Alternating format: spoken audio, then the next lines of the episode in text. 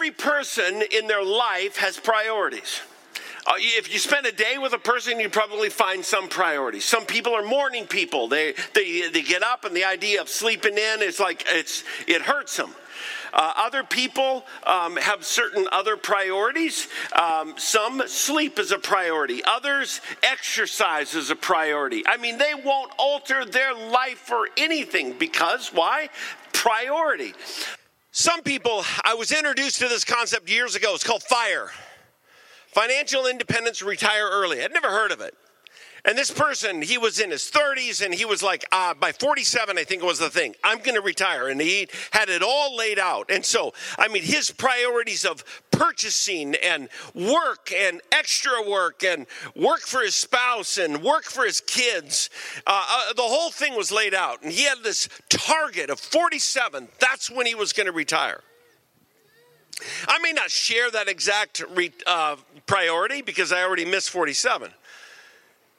But the fact is, I admire people who have priorities. When we say that we're a church for the city, not too many people ever ask me, and so you can ask me, what would be the priorities of a church for the city? I want to talk about that today.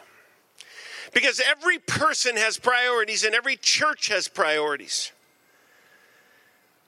And this text from God's perspective, tells you a priority that the church needs to have. It's not if you want to be trendy. It's not if you want to be cool. It's it's none of that. It's if you want to be biblical, if you want to hear the heart of God, he tells you in this text, Psalm 78, a priority that God longs for. Now, why do I say the church? Is because the psalm is written not to an individual, but to a church. It was a prayer that was to be, it's a long one, about 70 some verses. So it's not a prayer that we would normally pray because we don't usually pray prayers that are, you know, five, six, seven minutes. But it is a corporate prayer. More importantly, it is a prayer that identifies from God's perspective things that he believes or thinks should absolutely be a priority for the church. Things that he thinks should be a priority not only for the church, but for your family. John MacArthur, I was watching when I was um, on the trip, and uh, I was watching an interview. Somebody sent me an interview. It was really a good one. It was about 45 minutes or so. It was an interview with John MacArthur. Now, there's so many things about him that I respect. He's 84 years of age and he's still preaching. I respect that. He's been in the same church for 50 years. I, I highly respect that. And when they were interviewing him, he was talking about the gentleman asked him, said, John, you're 84 and you're, you know, you're towards the end of your ministry life. What are some of the priorities or things that you have for your life? Now, John is a just amazing writer. I can't imagine how many books he's written. So I expected to hear something about a new book. He's writing a commentary on the Old Testament. I know that. And he has a number of things. He goes, Well, my priorities for the next year are the same priorities I've had for this entire ministry life, and that is children. I didn't expect to hear that out of John MacArthur. Uh, not that, you know, I, I, I had any prejudice against it. I just didn't expect that. Not at 84. But he said, Our church has a priority, always has had a priority. And that is, we live in our church for the next generation. And he said this because when I die, I want there to be a church that's vibrant for my grandchildren to take the mantle of. Not specifically, but the generation. I think John adequately and rightly reflects the heart of this psalmist. He says, Oh, my people, hear my teaching. Listen to the words of my mouth. I'm not going to hide them from what? From our children. We will tell the next generation the praiseworthy deeds of the Lord. Psalm 78 is a prayer. It's a prayer for our church. That's what the Psalms all are their prayers, their prescriptions, their writings, their, their primers, if you will, of praise and of prayer. And the writer of this psalm is writing and he's teaching the people and he's telling them, you have an assignment, you have a privilege. And in the prayer, it's not only a prayer, but it's also a teaching. And he says, You have a, an assignment from God. It's not a private prayer. It's not the kind of prayer that you pray at home. Every parent that I know of prays for their kids. When their kids are in the womb, they pray, Dear God, would you allow our baby to be healthy? When they're born, would you, God, would you oversee the growth of our child? Would you help their health be perfect? Would you help us give wisdom to us, God, of where they're going to be educated? And when they grow, you pray, God, would you give them good friends? Would you help them to find friends that stir something good in their heart and don't drag them down. And then when they get towards the end of high school, wherever they're educated, you pray, God, would you give my child wisdom? Would you help them choose whether or not they should go to college? And if they go to college, would you help them choose a good college? And God, if you're going to send them to college and take them, would you somehow find finances that we can utilize so that we can send them to college? And then you begin to pray, Lord, would you help them find a spouse, well, one that's perfectly knitted for them? And if you're going to call them to celibacy, make it clear. And God, when your children start having children, you start to pray that prayer all over again. Every parent I know prays those prayers, and you add thousands of them to them. This is not a private prayer. This is not for you to necessarily go home. There's instruction here, but this is not the kind of prayer you pray at home. This is the prayer that we pray here at the church. This is a community prayer. And there's an implication in that that I think is really significant. To some of us, I think maybe we need to acknowledge.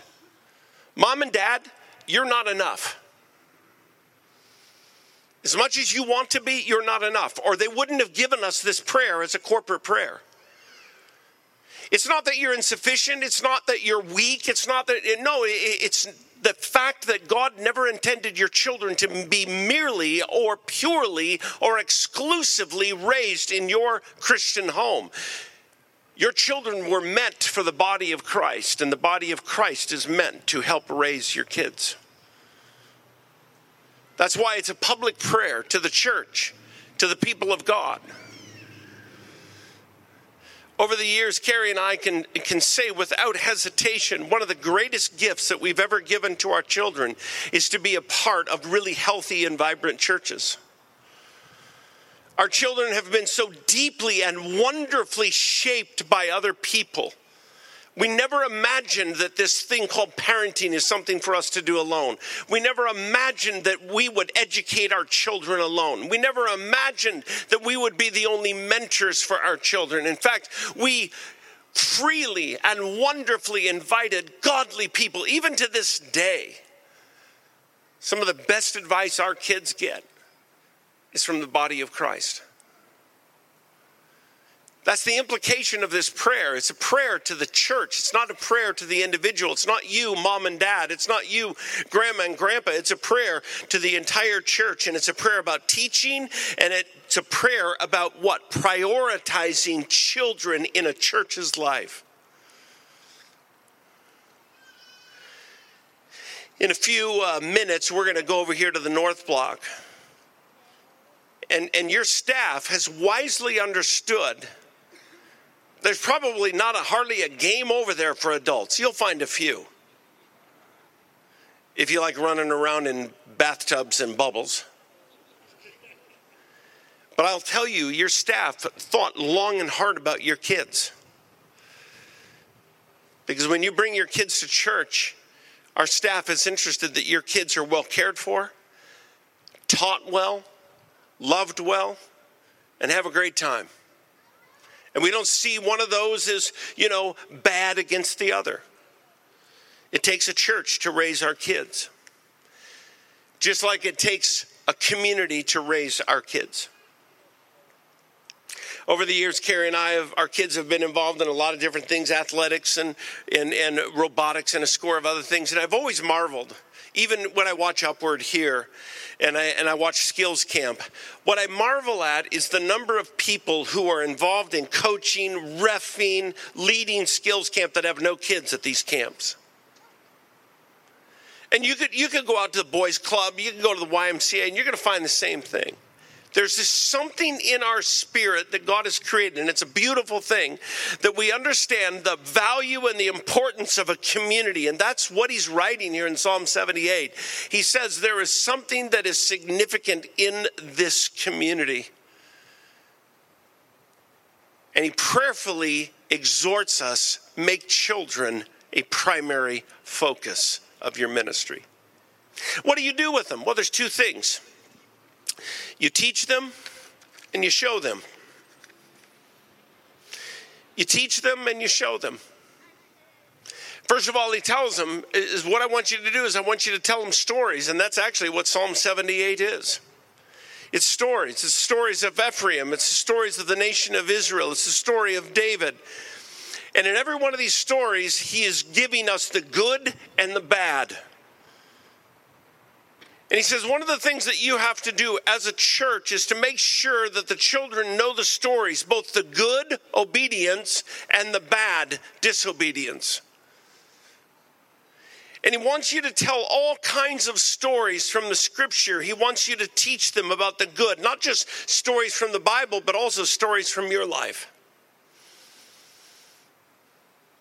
Stories are the narrative, the, narrative stories by which the entire nation of Israel educated their children way more through narrative stories than didactic teaching, where they would sit them down and point one, here's my outline.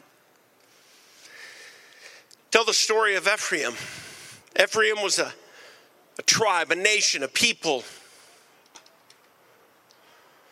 and the reality is, God gave them assignments and He gave them challenges of obedience. But the story as it unfolds, they disobeyed God and they went into all kinds of disobedience, and sin begat sin. And, and then, but then God was gracious to them, and then God would warn them. And He tried to teach them about ingratitude, and He tried to teach them these things. But there was story after story. And what the psalmist is telling them is, is make sure that you sit around the campfire, make sure that when you go for walk that you're telling your kids stories the good and the bad, the benefits of obedience and the consequences of disobedience. And when you teach them, teach them God's truth. At the age of six, the young boys would go to a place called the House of the Book. Why? Because he says in this text, there's been laws that have been given to you. So it's not just stories of obedience and disobedience, it's laws, it's principles that God has given to us. That he says in this text, I, have given you these laws, I've given you these, uh, uh, these decrees, these statutes for Jacob, and established the law of Israel, which he commanded our forefathers. Verse 5. What were they? Well, from the men of Ephraim, verse 9, he says, Though armed with bows, they turned their back in the day of battle, and they did not keep God's covenant, and they refused to live by his laws. What happens when you turn your back on God? What happens when you betray loyalty to God? Your kids should know. They don't need to just hear victory stories. They don't need to hear just the stories of success.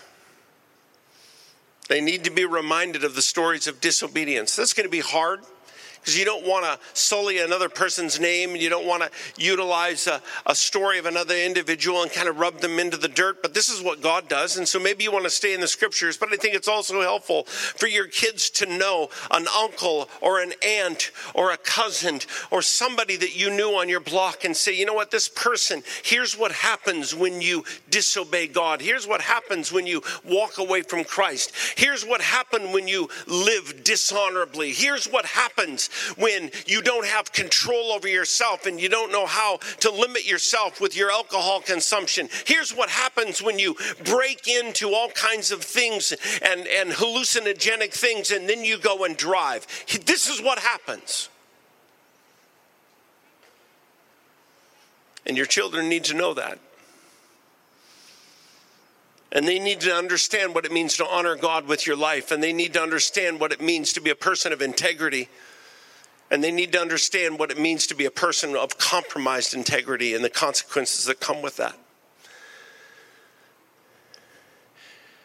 We don't want to teach our children so that they become inflated or they become prideful.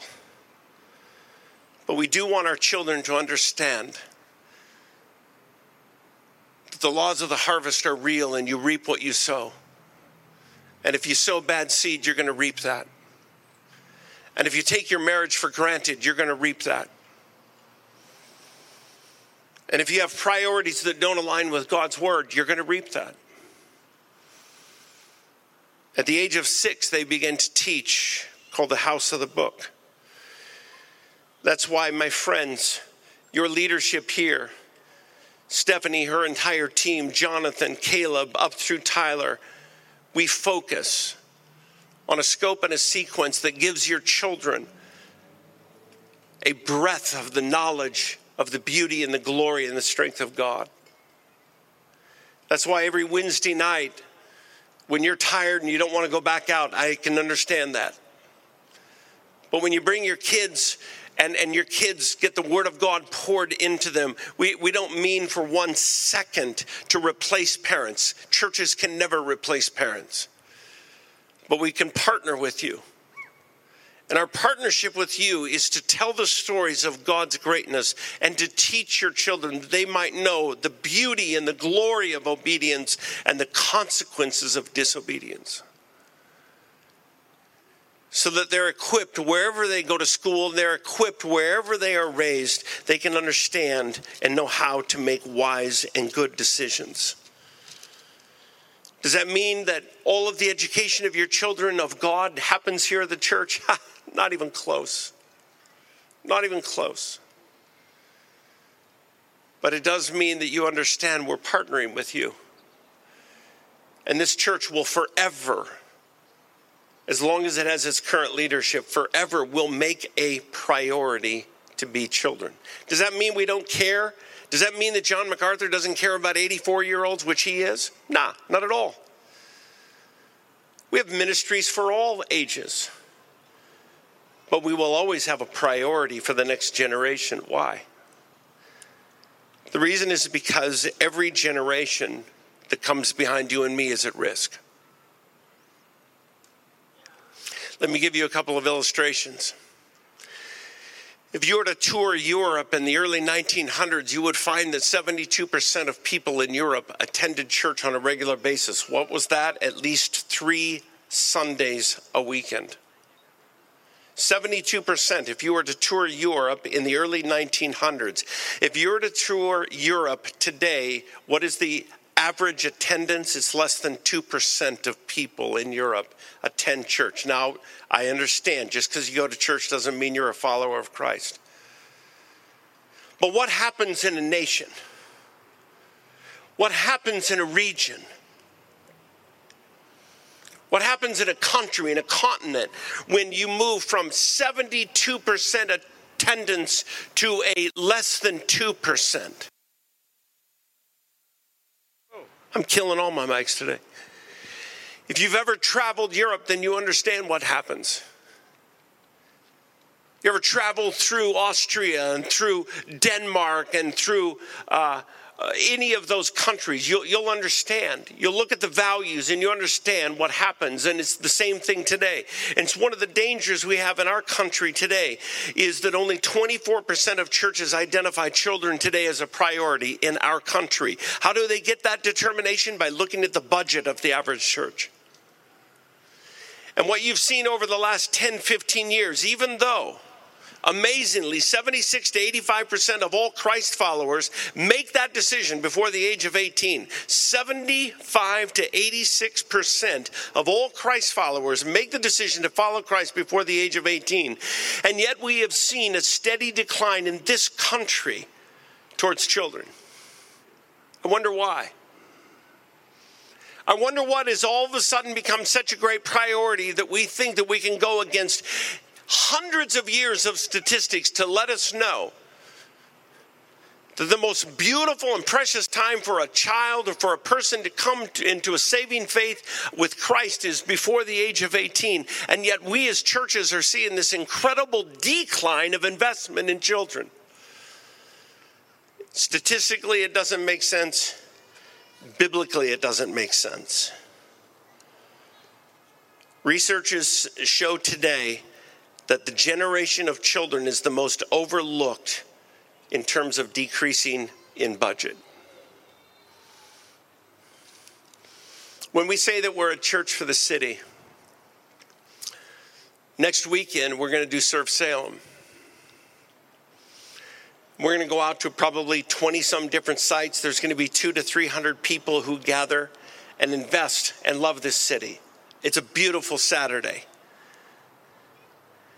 I will go to great lengths to not miss this Saturday. I love participating in it. I love serving with you. I love being a church for the city. But, my friends, that's just one expression. And it's not a bad expression, but I would have to tell you it's not our highest priority. Our highest priority is being a church for the city, is to do exactly what this text says, so that the next generation would know the statutes of God and even the children yet to be born, and they in turn will tell their children. Then they would put their trust in God and would not forget his deeds, but would keep his commands. They would not be like their forefathers who were stubborn and rebellious, but rather they would be obedient. Any church that wants to survive is going to make that choice. It doesn't mean we don't care about people my age.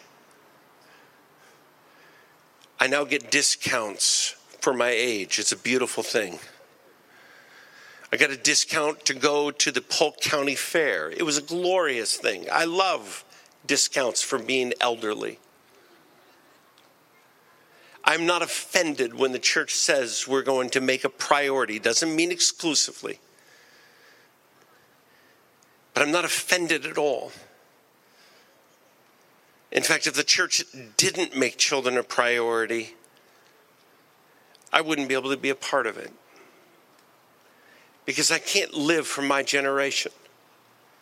I love my generation. I like hanging out with my generation. But we must invest in the next generation. Why? Because they're at risk. They're always at risk. You know what the risk is? That we will get selfish, that we will focus on ourselves, that we will forget our assignment. And if you want a lasting impact, that's why I believe John MacArthur at the age of 84 said, What's ahead for me in our church? The same thing that's always been. We will have the most vibrant children's ministry that we can. On one of our midweeks recently, it was made known to you that probably at least 50% of your staff was led to Christ here at this church. When they were children, they were raised here, they were mentored here, they were trained up here. That, that is an extremely rare thing of which you as a church long before I came, should be incredibly proud of. I remember when I went to church when I was a kid, there was a lady by the name of Mrs. Hibner. Her assignment was merely to welcome kids. Every Sunday she welcomed me. Every Sunday she pinched my cheek. Every Sunday she told me she was praying for me. I believe her. I can tell you my Sunday school teachers' names. I can tell you my youth pastor that showed up to wrestling matches and track meets and football games. I can tell you of the man who went with me when I had to make a, a significant confrontation of a family member, and he drove eight hours with me And he sat in the car as I had to deal with this relational issue. And he prayed for me. And then we turned around and we took the eight hour drive back. Your staff, and many of you are here, are because people who were older than you did not see serving you as a threat to their existence. They loved you and they invested in you. That's what a church for the city does. Church for the City, we will gather next week and we will serve in our community. And if you haven't signed up for that, you can do that online. You can join an army of people that will bless 20 uh, some different sites in the city. But probably more importantly than that, is to look into this bulletin that was handed out to you that, uh, my goodness, there's more information in this bulletin than Wikipedia. And what you're going to find in this is a number of opportunities in midweek and a score of other places to serve, to invest in the next generation. It may not be just with children, it may be young adults who are older than children, it may be uh, uh other men, it may be other women. But that's what a church for the city does. It tells stories about God's greatness and teaches truth about who God is. Why? so that when you and I depart from this place, this church still exists. That when we can no longer teach, when we no longer fulfill our assignments, we have trained up the next generation. That's what a church for the city does. Yes, we spread bark dust. Yes, we pull weeds. But more than anything, we plant the gospel in the hearts of children who come behind us. That's what a church for the city does. Let's pray.